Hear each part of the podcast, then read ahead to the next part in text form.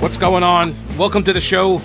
It's the Pete Kaliner Show, and I'm the Pete Kaliner. Thanks for listening. Thanks for making me part of the day.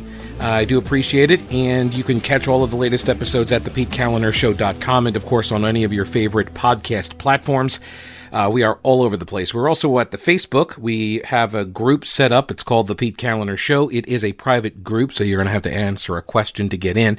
Uh, but we do solve all of the world's problems, so I think it's worth it. Uh, the show is made possible by patrons, people like Nancy and Nick and Pamela and Patty and Paul and Peggy and Rebecca and Taylor and Ron and Shan and Joseph. Thanks so much for all of your support. I do appreciate it. Um, on the show today, we've got uh, questions about protesting in Raleigh. Is it allowed? Is it not allowed? And in general, in North Carolina, is it allowed? Is it not allowed? Is it against the executive order? Uh, is the executive order then unconstitutional? Lots of questions. Also, Governor getting a bunch of softballs yet again during his press conference. But when you design the press conference to get softballs and not have follow up questions that could put you in a pickle, um, and yes, I recognize I've made two baseball references there uh, with the softballs and the pickle, but it's okay. Um, this is the whole point of the press conference. This is what it's designed to do. So uh, we'll get to that. Speaking of being designed, uh, the website at Mattress Man has just been completely redesigned, uh, designed to help you find the best mattress, even if you can't get into a store. And I know it's going to sound weird. This is the quote new normal, you know, like, oh my gosh, how do you shop for a mattress? Well, first off, they have uh, their sleep consultants and they go through extensive training for like six weeks. Uh, and uh, it's actually why he hires uh, Chuck over at Mattress Man Stores. It's why they hire vets because uh, they know that to go through the six weeks of training to be a sleep consultant, it's kind of like boot camp. So they're, you know, they've got some experience. Um, so they go through the training, and then uh, it, it, means that they're expert enough to help you now figure out the right mattress for you based on a number of things. For example, the position you sleep in. Do you sleep on your back or your side, uh, or you know your stomach? Um, do you sleep standing up? Uh, all of these types of questions uh, help them help you, and they redesign their entire website uh, so. Y- you can find all of their stuff. They've got all of the best mattresses. They've got uh, the inner springs, the natural latex, the memory foam, and uh, they've got adjustable bases. They have it all. And uh, if you go to their website, you can see everything that they have in stock. And if you're local, you get free local white glove delivery. And everybody gets the 120 day comfort guarantee, and that ensures that you're going to love your mattress. Everybody can use the discount code RESTWELL Use the discount code RESTWELL, all one word, RESTWELL, and you get an additional 20% savings site wide. So if you've been thinking about buying that mattress and, oh, look at that, you got some Trump money just came in. from the, from the stimulus, from the relief package. Uh, hey, why not put it towards the bed? And you get 20% off. Use Restwell. Go to mattressmanstores.com. That's the website. Mattressmanstores.com. Buy local and sleep better. So let me start here. North Carolina legislative leaders announced that they are spending $100,000 for a COVID 19 antibody study. And the plan here is to use the money to purchase and then mail out a thousand testing kits. These are at home testing kits. And uh, the idea is they're going to send them out to a representative sample of North Carolinians who previously tested positive for COVID 19. And what they want to see is whether they have developed an immunity to the disease, because we still don't know this for sure. Like it's always been assumed that once you get it, uh, then you're good to go. And it's like the chickenpox parties, like, hey, we got chickenpox, and now uh, I don't have to worry about it ever again. Although I'm not so sure that's true either, but um, that's been the general idea is that once you get it, you can't get it again. The study is a collaborative effort with health, uh, health systems across the nation, but it's being led by researchers at Wake Forest Baptist Health and Atrium Health. Atrium is the big one down in Charlotte, used to be Carolina's healthcare system. Uh, Dr. John Sanders is an epidemiologist at Wake Forest Baptist, and he joined state Senate leader, President pro tempore Phil Berger, he's um, he was on a conference call with reporters. They did a Q&A with reporters, and I've been on these things over the years. It's basically a news conference, but it's on a on a phone uh, system. And he said that they are waiting for funding from other sources, including the CDC, um, to start the study. And that's where the doctors at Wake Forest, this, this is where they were. They were sort of in a holding pattern. They were waiting. And uh, in steps the uh, uh, state legislative branch. And they're like, here's $100,000. Get going now. The study's participants are uh, going to be from Wake Forest Baptist uh, hospital system, the health system, their patients. Uh, and so they're going to use the kits and they'll do a little blood sample with like a, a, a finger prick, you know, and draw some blood. Uh, and you're going to do that once a month, and you do it for a year, and then they keep and they'll keep announcing results sort of over this extended period of time. And then, if the antibodies are present, uh, then it could be an indication that you've already had the virus. All right, and the doctor says that uh, the antibodies can be detected in a person's blood two weeks after the start of symptoms. And there have been similar tests like this. According to Centersquare.com, they report that there have been similar tests like this in clinical trials in China, but it's China. so we're not really sure if we can trust it, which we can't. Okay, so I've got a bunch of audio because I was on the conference call yesterday and I uh, I recorded it. And by the way, if you want to hear the entire one hour conference call with all of the questions and answers and uh, information, um, it's over at the Patreon account. I've got it up there for patrons. If you want to listen to it, that's the uh, that's what you get for your exclusive content. Well, just one of the many things. You also get bumper stickers. So here is Phil Berger uh, he opened up the conference call by saying that the research was slated to begin already, and this is just basically going to, you know, kickstart the uh, program. Uh, this study uh, and others may show that the virus is uh, worse than the uh, current models that are out there are projecting. But without hard data to back up the opinions that are being expressed, people are increasingly going to be reluctant to comply with government mandated shutdown. Uh, the data uh, that uh, comes from from this study may also show that the situation is much better than those models project.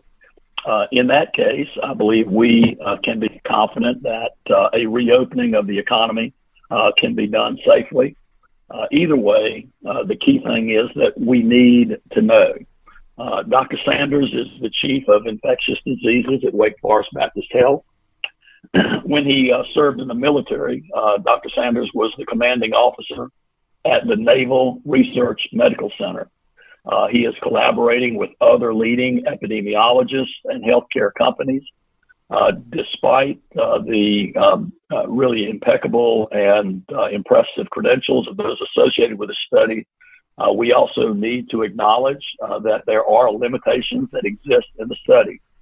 Uh, Dr. Sanders is pioneering uh, this study really at breakneck speed uh, with restricted supply chains amidst a global pandemic and an economic shutdown. There will be bumps in the road, no question about that.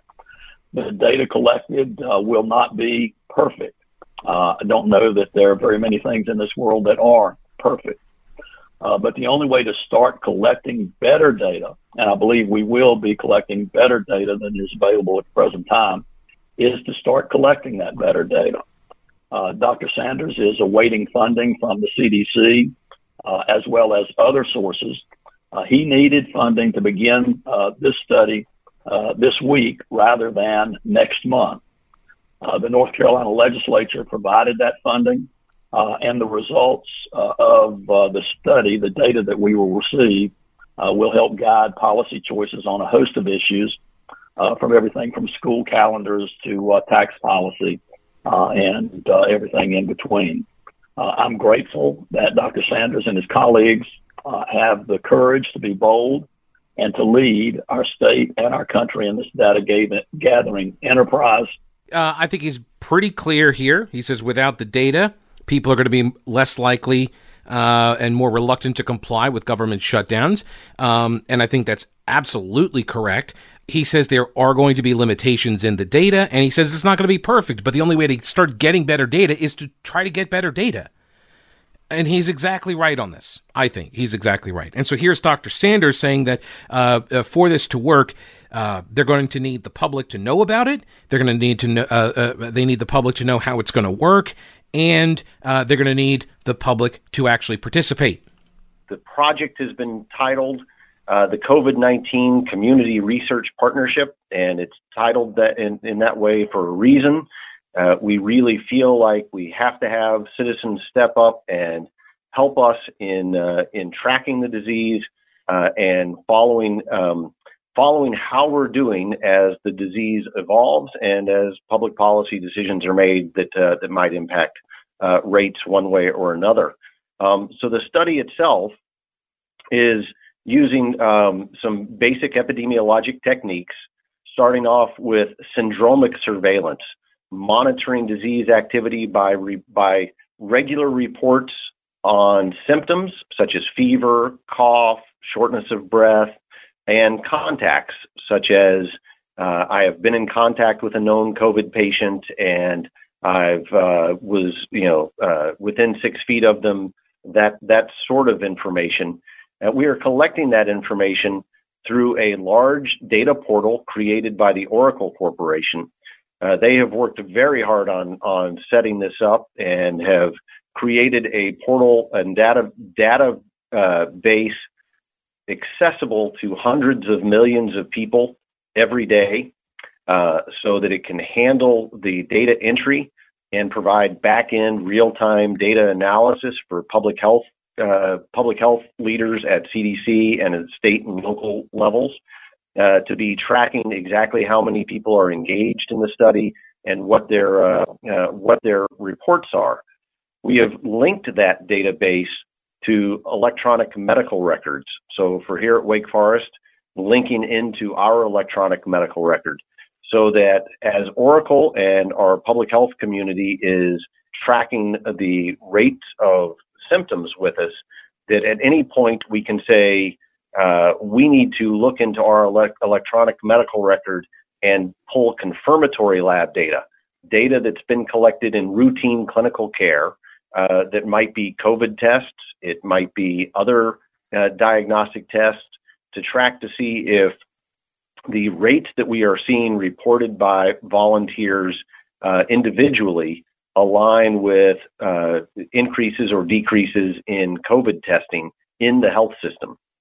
Overlying that, we are uh, putting out a systematically selected uh, representative, representative sample of serologic assays using at home testing so that we can track antibody levels in the community and help to fill out the uh, the information needed to assess what the current prevalence of infection is, meaning how many of us have already been infected and may have had uh, been asymptomatic or minimally symptomatic, or even if we were symptomatic, may not have been able to access a diagnostic test during that, that period. So to help to define how many people have already had the infection, and then we'll be sending those tests to volunteers monthly uh, to track how many people acquire the infection based on their antibody levels. And there are a lot of questions about exactly how to utilize these antibody tests. And so this study is designed uh, in part to help validate uh, the tests themselves, uh, the the various methods that we'll be using to test, as well as the idea of doing it in an at-home uh, setting. All right, so that's a that is an overview of what this testing regime is going to look like seems pretty solid to me, but I'm not a scientist, right? The tests that are going to be used uh, in the Wake Forest Baptist study here are being provided by digital health company Scanwell Health. And these tests have not been approved by the FDA for use by the general public, but can be used for research. And this is the research. this is the research. I feel like I need to point that out for some reason. In fact, uh, you'll find out here in a minute why when I go to the questions and answers uh, that occurred on this call. Here's a call that you need to make if you're thinking about buying or selling a home, though, and that's the call to Rowena Patton and her All Star Powerhouse team 333 4483. That's 333 4483. MountainHomeHunt.com is the website. Current events the COVID 19 outbreak here has impacted all of us. Uh, she recognizes that. And if you've been thinking about selling your home and you're like, I can't even do an open house right now, uh, don't worry because Rowena Patton and her team, they've been offering walking tour videos of homes since 2007 on every listing. So it's basically just like the real thing, meaning buyers can tour your home without having to leave their home. Start out with a video consultation with Rowena and her team the uh, All Star Powerhouse team. Again, the phone number is 333 4483 or mountainhomehunt.com and start packing.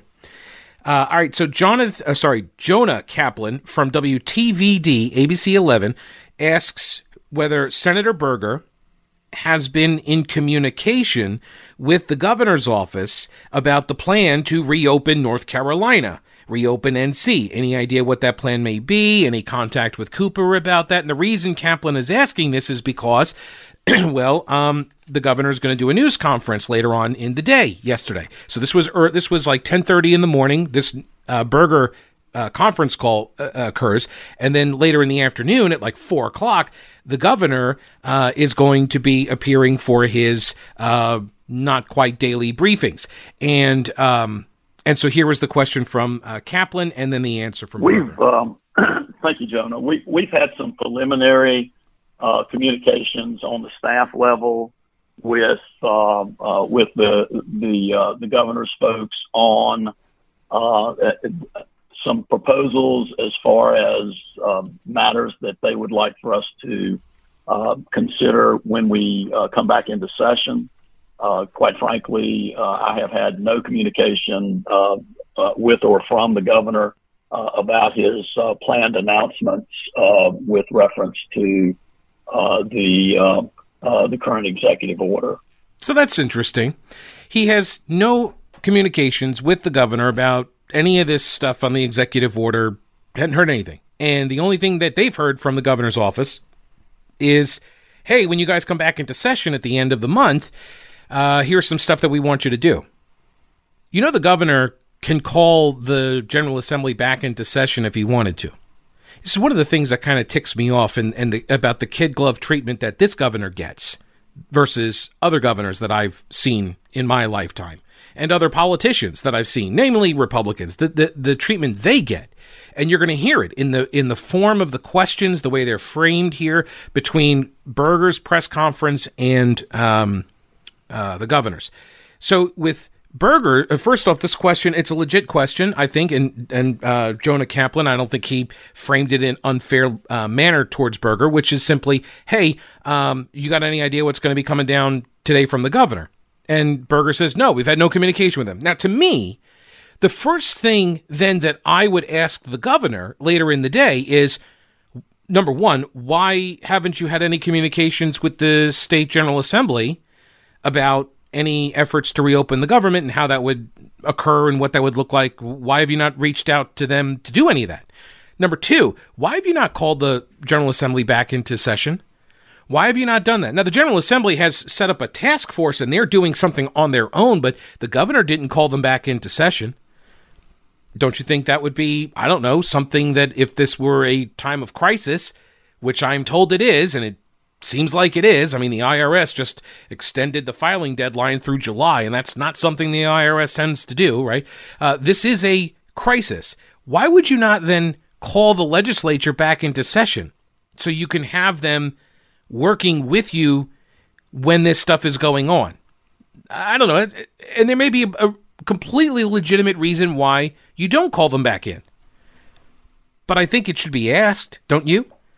There are, by the way, there are partners here in the University of Mississippi, Stanford, Georgetown, and they're all looking at different populations as part of this effort. And the database that they're building with Oracle, this company, will be available for use uh, by the CDC. Okay. Here now is, let me see, get this uh, racked up here. This is Laura Leslie from uh, WRAL. Where did the money for this come from? And why not coordinate this with DHHS? They said they hadn't even heard anything about this. Um, it seems weird, not weird, but I, I, it is difficult to understand the purpose of sort of not going through the, the public health agency in charge of the state to do a public health survey in the state. Um, and it's all right. A couple of things to unpack out of that, huh? So she catches herself. So oh, it seems weird. Well, maybe not weird. No, it does seem weird to you. To you, it seems weird. DHHS, Department of Health and Human Services, said that they haven't heard anything about this. Which I find that a little hard to believe. Maybe they didn't know. Eh, I do. Well, I do believe that they did not know about the specifics of this particular study that was getting underway. That's not surprising at all. Um, what is surprising, and I would submit is is a lie, is this notion that the Department of Health and Human Services and the Cooper administration uh, was unaware that Berger and legislative leaders that Phil Berger wanted this idea of testing pursued. I've been talking about it for over a week because Berger started talking about it. Phil Berger has been asking this question hey we should you know maybe look at doing some random samples some random testing so we can have some idea about how widespread it is and uh, that has not happened. Nobody, and it's interesting is nobody seems to even want to ask the governor about this or uh, uh, Secretary uh, Cohen. They don't want to ask anybody about why not? Why wouldn't you do a random samples of uh, of testing? Are you not doing this stuff now? And what about Berger's idea?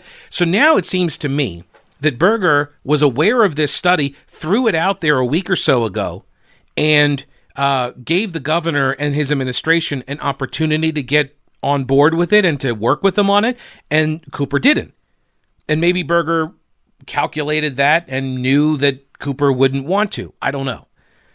But remember the other day when I was talking about the Charlotte Observer and News and Observer editorial board that they were, you know, oh my gosh, they were wringing their hands and clutching their pearls about how I can't believe the relationship has gotten this bad. Believe it. Believe it. It's been this bad for a very long time.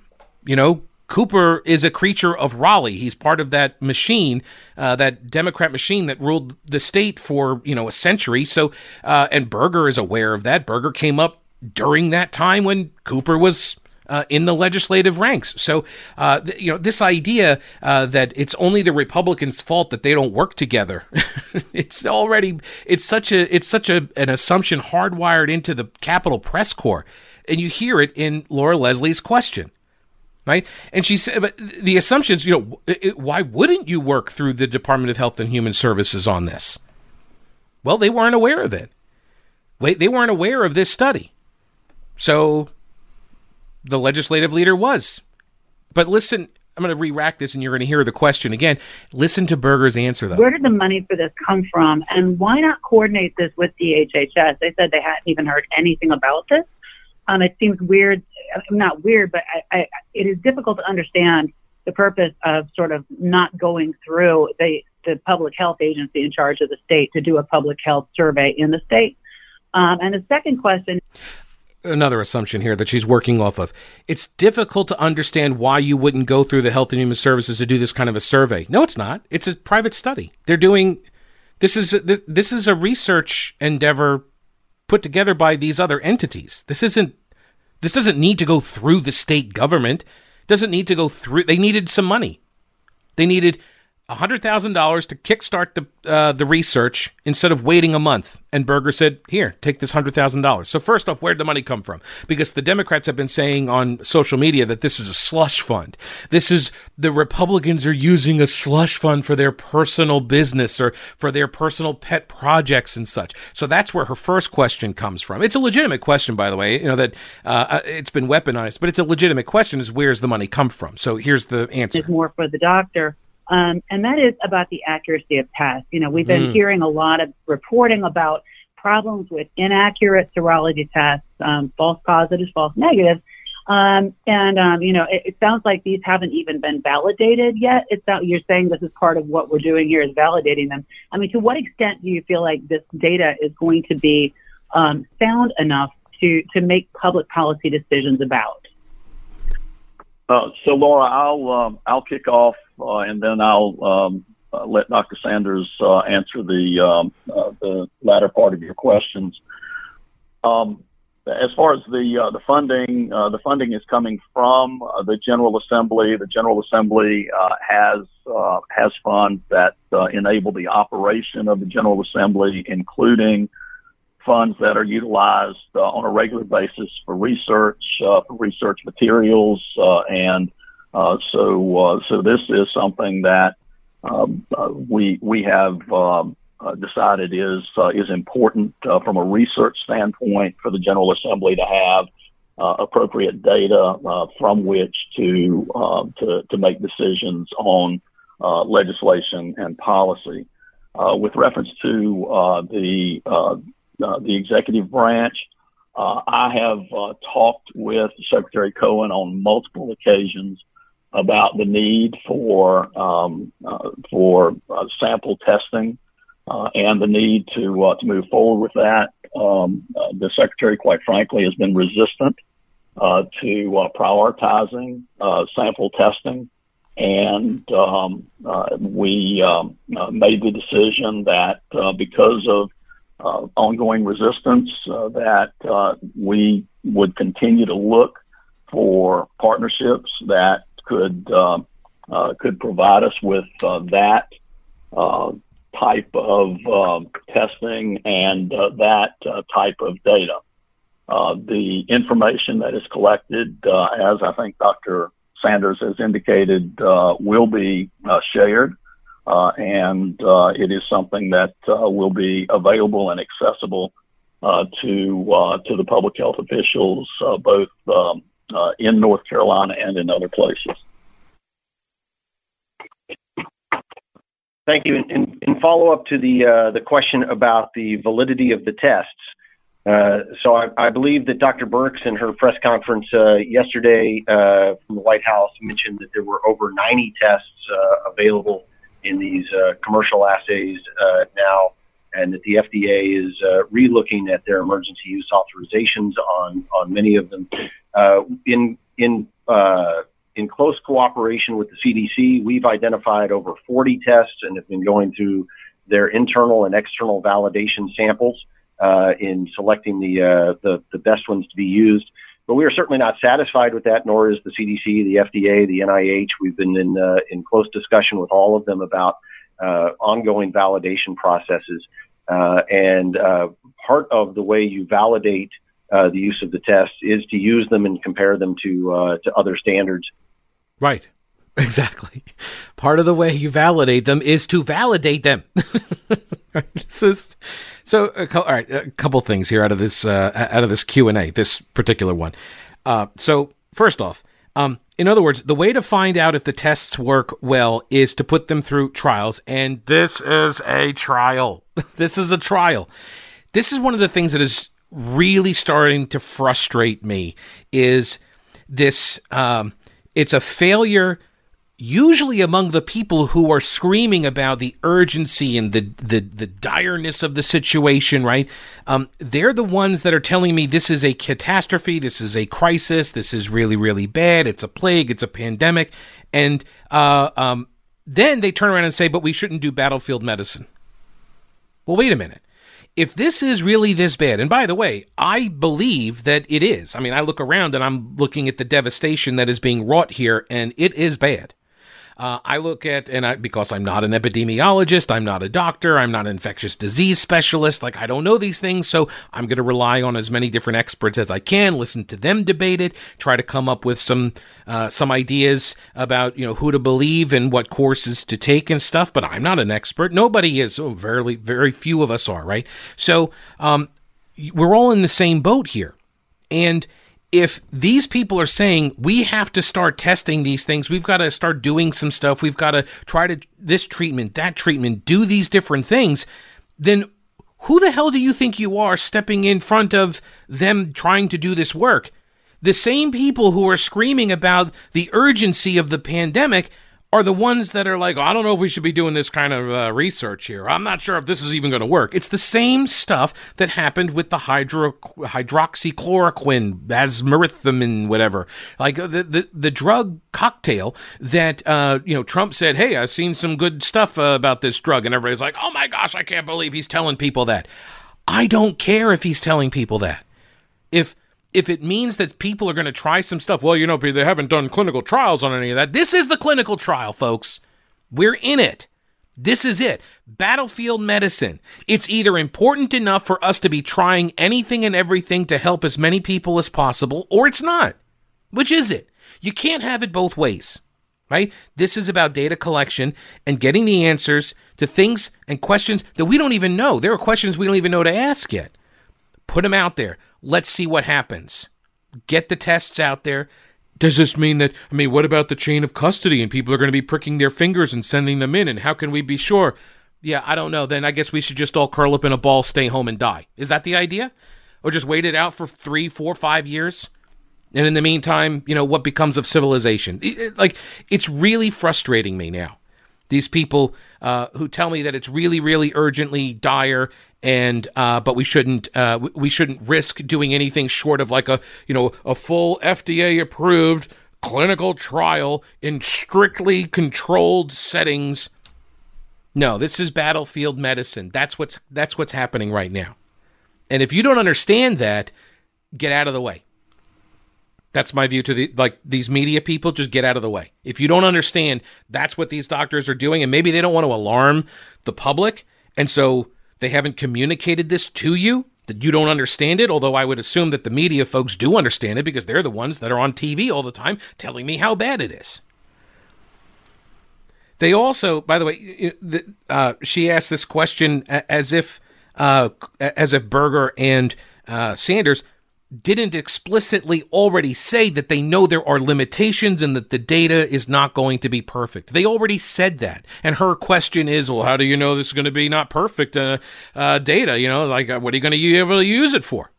I don't know, Laura. I'm not sure. Let's see what it, let's see what it says. Let's see what the data comes back as, and then maybe we can compare it to other data that's being done all around the country. How about that? Okay.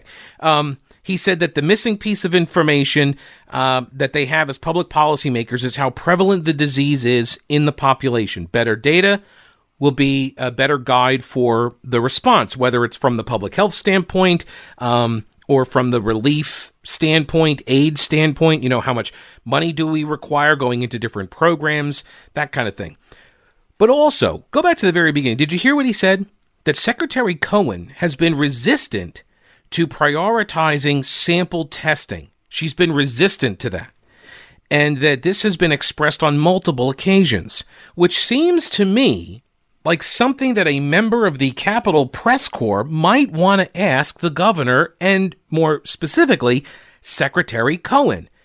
And so when I was watching the press conference, I was waiting to hear did anybody ask any follow up questions, directed, pointed questions uh, to the governor and Secretary Cohen about what Berger said because he has two things, right? Two pretty big uh, pieces of information, right? Number one is that Cooper has not been communicating with the legislature about how to reopen uh, the the state. None of that has been in uh, part of the communications between the governor's office and Senate leader Phil Berger. Number one, and number two, uh, Berger says that uh, you've been resistant to the uh, to the idea of prioritizing sample testing. Nobody asked it. Nobody asked it. This is what I mean. They get the kid glove treatment. This is why I always say too that it's uh, it's nice to uh, have the big D shield. You get to just kind of hoist it up in front of you and block any kind of negative attention, negative press. It's like they, and you're going to hear it because I have the questions. I've got the questions. So first off, um, this is the first question I pulled. Yeah, this is Will Doran. Seems like a nice guy on social media. I've interacted with him. He writes for the News and Observer. And listen to the way he asks this question about uh, the protests, because what and Berger's reference here, I think, is a critical one when he says that we've got to have this more data because without data, uh, people become reluctant to comply with government orders shutting down life, right? You have to be able to justify it. And at the beginning, I think there was justification for it. But as we go f- further along here, it becomes harder and harder to keep people sheltering in place, staying at home, particularly when you know they're running out of money, their wealth is being destroyed in front of them, um, and uh, they they can't feed their family, or they're about to be evicted. Right? These are the things that are going to motivate people to get out of the house and go about their lives and start ignoring en masse uh, these orders. So you got to have some data to justify what you're demanding of the public. And uh, we've now started to see this reopen NC movement. They went down to Raleigh on Tuesday and they sat in their cars. They uh, or they they went to a parking lot and they parked their cars and they were all six feet away and they had this big mass gathering. And then one of them got arrested, and this caused all of this commotion about uh, because the Raleigh police sent out a tweet that said. Uh, you don't have a uh, you don't have a right to protest. There's no right to protest, you know. And uh, people were like, uh, yeah, um, you do. It's in the Constitution. So this is what Will Doran is asking about. Um, and listen to the way he starts the question. Uh, yeah, hi there. Um, there have been some questions lately about whether uh, protests should be exempted from the stay-at-home order, and uh, was hoping to to ask the governor what he thinks about that issue. If that's something that you're looking into. Uh, well, all right. So, uh, I'm just wondering, is that you know, just what are your thoughts on that? Is it something that you're thinking about maybe at some point in the future? Maybe you know, looking into that, thinking about it. Uh, just, just wondering if you don't mind, if you have some time on this press conference. This is what I mean. You don't get this kind of a hey, just thought I might want to ask you because I was wondering about this thing that, you know, is pretty freaking important and has made national news the Raleigh treatment of this protester. All right, so here is here's Cooper's answer.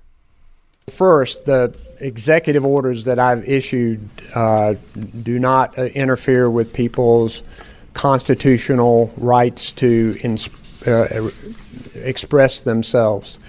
Uh, however, they do deal with people with unlawful mass gatherings and people who are uh, disobeying those orders because they are put there in order to protect the people of North Carolina, uh, protect people from transferring this virus from one person to the next. And those executive orders are there for public safety, and we expect people to obey those orders wherever they are or whatever they're doing. so, by executive order. Next question, please. Yeah. All right. So, by executive order, he says here was uh, about uh, mass gatherings. You see, not against protests. So you can protest, I guess, one at a time. you can protest. You can have one person walk down the street, I guess, and protest. Although some places now, I'm not so sure. Right? And and people hear this, and it concerns them the other questions that he got, and uh, I'm not saying that all of these are bad questions, like Andrea Blanford at ABC 11, she asked if he was talking with other states, like we've seen, like up in the Northeast, all the governors are getting together and chatting. Of course, they're all Democrats, but they're all chatting about how to reopen together, you know, be all coordinated and think there's some governors out west that are doing it. And so she says, Hey, are you doing that here? And he's like, Oh, I've been talking to lots of governors about lots of stuff over the course of all this. And yeah, we talk and yeah, so we're talking.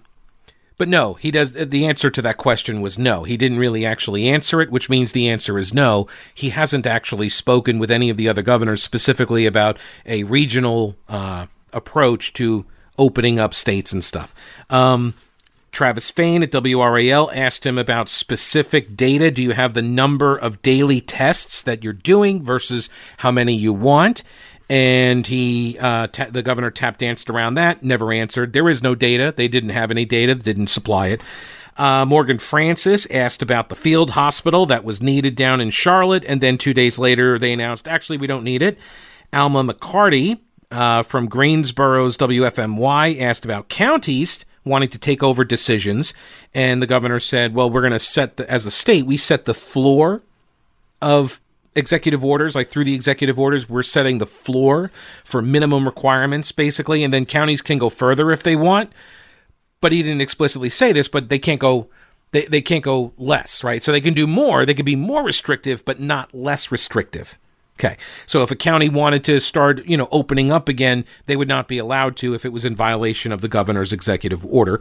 Um, Carolina Public Press asked about what percentage of tests uh, are uh, are for uh, the positive tests rather are for people in nursing homes and congregate facilities uh, like prisons and such. Uh, so if you got all these positive tests, what percentage of those tests are coming out of these group homes, basically, where people are living in tight quarters? And they didn't have data for that. They know people want the data, they don't have the data, but they're totally working on getting the data, and maybe they'll be able to provide it at some point. I mean, it has only been, you know, six weeks. Uh, Michael Hyland at CBS 17 had a question I'm going to play. Uh, Elizabeth Ann Brown has a question from the Citizen Times I'm going to play. Uh, but first, here is Cole Del Charco. He is with WUNC Radio, NPR affiliate, asking um, this question about.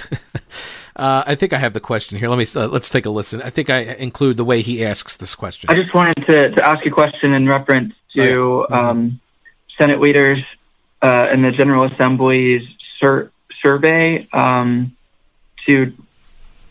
Oh, sorry. What? how how important of a data point is the spot testing that the General Assembly is going to do um, to to test for coronavirus? How important is that going to be to your decision to reopen business in the state? Okay, so poor guy. I think somebody gave him this question to read. This it almost strikes me as uh, hey Cole, I can't be on this call today, so here are the questions I want you to ask when you sit on the call. And if they let if they call on you, uh, could you ask this these questions or one of these questions or whatever? And so it seemed like, and then maybe like his email closed or he went to a screensaver there at the beginning where he's like, oh, oh wait, uh, and I, I, it happens, I get it. But then the question: How important of a data point is this spot testing? What, what, what do you? What's the point of even asking that question? How important is it? By the way, uh, here's the governor's answer, which, spoiler alert, not even a real answer. We need more testing across the board, and our efforts are aimed that way for more diagnostic tests and more serology and antibody tests. I think it's important that all of this be coordinated and that we share data and that we work together. But I know Dr. Cohen has worked some on that, so I'm going to let her address that. So he thinks it's important that we coordinate and we work together. You mean like you're working together with the legislature up till now, right? Like you've been working together with them on this stuff? Which Berger says you haven't. This would have been a great opportunity for a follow up. However, the governor and his staff, his handlers, they have uh, constructed these press conferences so you don't ever get to ask a follow up. So when you ask the governor a question, they just then shuttle you back to being on hold and you don't get to follow up as a reporter. You get to ask one question. You you better have it scripted well, and then the governor can not answer it and move on, and then kick it over here to Secretary Cohen as well. Yes, thank you for the question, and mm. not much to add to the governor's remarks is that yes, we want more testing and different types of testing, and so as we work forward here, not only are we doing, and then she proceeds to list like all of the various tests that DHHS and they're doing uh, and they're helping to coordinate. Which, by the way, remember from Berger's press conference, you remember the thing he said? They spent a lot of time actually talking about Oracle, the company that was creating this massive system that was going to allow everybody to put in the data and then and get out the data. So it's a massive data sharing operation as well. So yeah, you'll have, and Berger said explicitly, everybody will have access to it. DHHS will have access to it, right?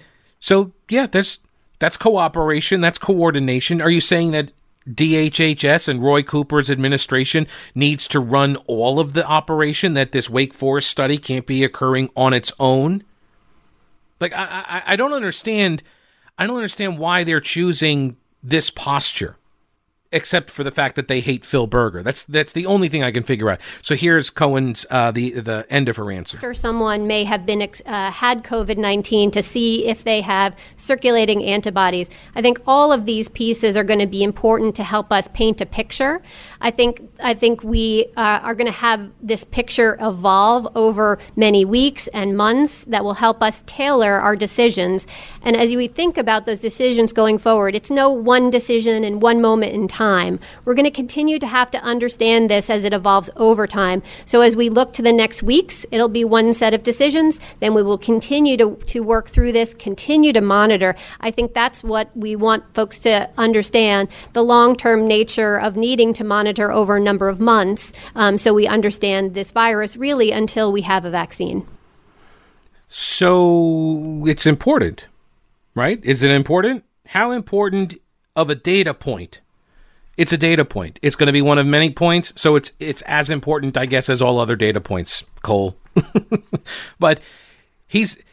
It almost sounds like he was fishing for them to attack the uh, uh, the the Senate leader or this research or something. But I mean, like honestly, how can you attack it? It's Wake Forest Baptist. They're just doing research. Seriously, let us know what you figure out.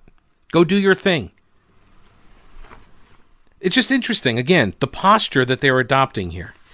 She is correct. I, I, I, I agree that like all of this is going to be evolving over weeks, over months, over years. I don't see an end to this anytime soon. That's just my my my gut telling me that uh, that this is going to be with us probably for the rest of my life, um, and uh, it's going to require a lot of societal level changes, which means you're going to need somebody uh, that can help get you stuff for like emergency preparedness stuff, you know? Uh, so you may want to uh, take this number down. It's 565 2497. That's 565 2497. That is the uh, number that you can send a text message and get Tim at Old Grouch's military surplus. Old Grouch's military surplus. It's in downtown Clyde. 30 plus years in business. It's an old school traditional store with a mix of modern and vintage items. But if you take down that number and send him a text, you can uh, find out uh, if he's got stuff. You can ask about items. Uh, you can uh, make an order via text. Uh, you can also do it at his website, oldgrouch.com. Also, though, you can get some advice. If you got a question about like what kinds of supplies or equipment or whatever is, is best, you can send him a text. Tim will answer your texts at 565 2497. 565 2497. Uh, oldgrouch.com is the website.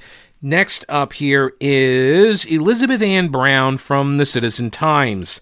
And she asked, well, I'd never heard this word before, and I actually had to go look it up.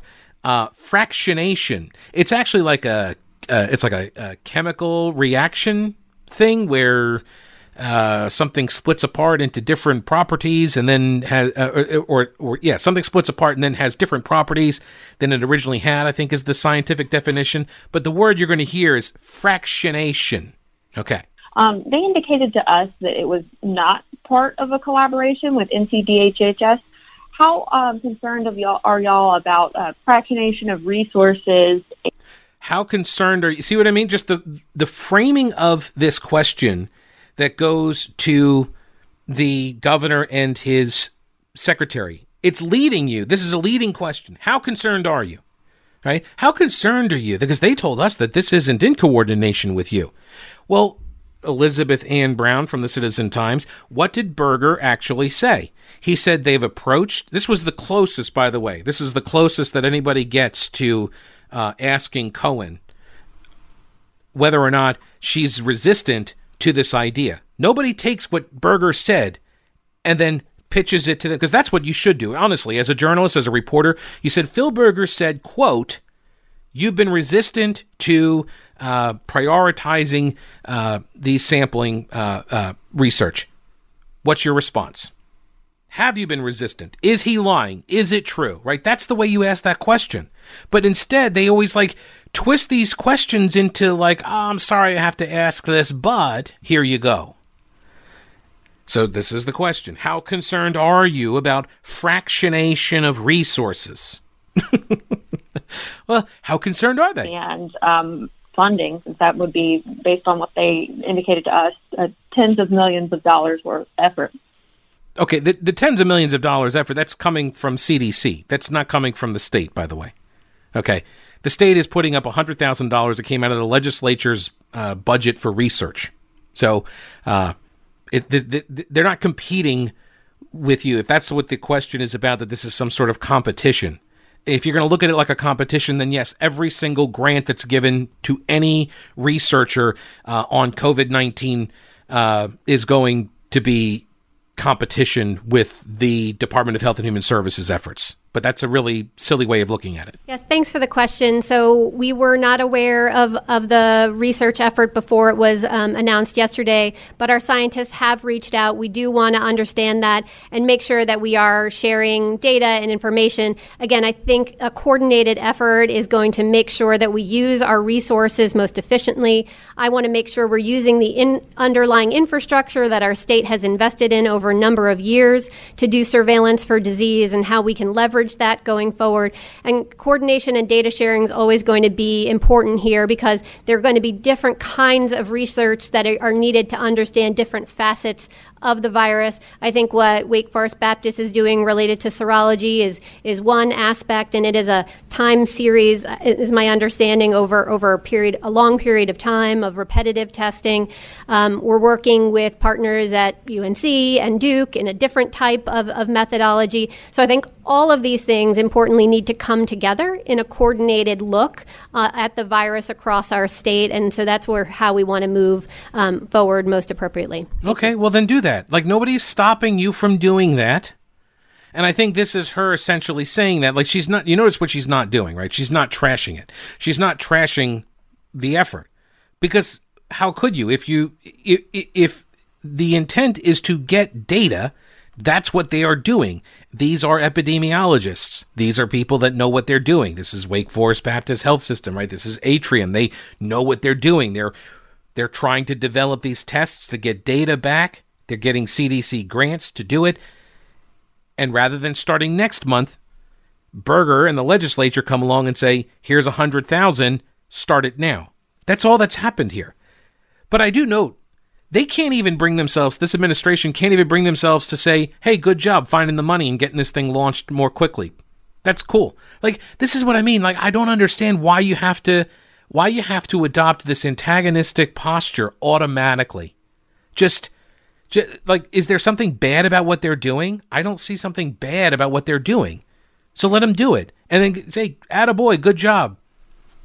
Love to work with you on something else in the future. I, I yeah, it it's just one of those things. It's really it's getting really frustrating. Here is the closest thing though to a follow-up question that I have heard at one of the governor's press briefings, and it came from Michael Hyland at CBS 17. Hi, Governor. Um, I just want to follow up on the question earlier regarding the pro- the protests that occurred in Raleigh yesterday. I understand those protesters are planning to come back. Um, to be clear, under your executive order, is any sort of protest considered non-essential at this point? Do people have a right to go to public places and protest decisions you make? Our executive order doesn't address First Amendment rights. Our executive order addresses mass gatherings, and it addresses mass gatherings uh, that would occur under any circumstances. And this is in order to protect people's public health and to, to try to slow the spread of this virus. So you hear what he's saying. He's being very specific. This is this executive order is not seeking to limit people's constitutional rights. It's to limit mass gatherings right? It's like a square is a rhombus, but a rhombus isn't a square. That's what he's trying. He's trying to thread this legal needle right here because I think he, th- I think he knows he's going to get sued at some point over this. All right, uh, that's it for us today. If you like the show and the content here, please subscribe to the podcast. Give it a thumbs up in the reviews. Uh, you can check out all of the links that are in the description uh, here on the podcast that you're listening to. Check out the description. It's got all of the helpful links to everything that we do. Thank you so much for your support. We'll talk to you later. Don't break anything while I'm gone.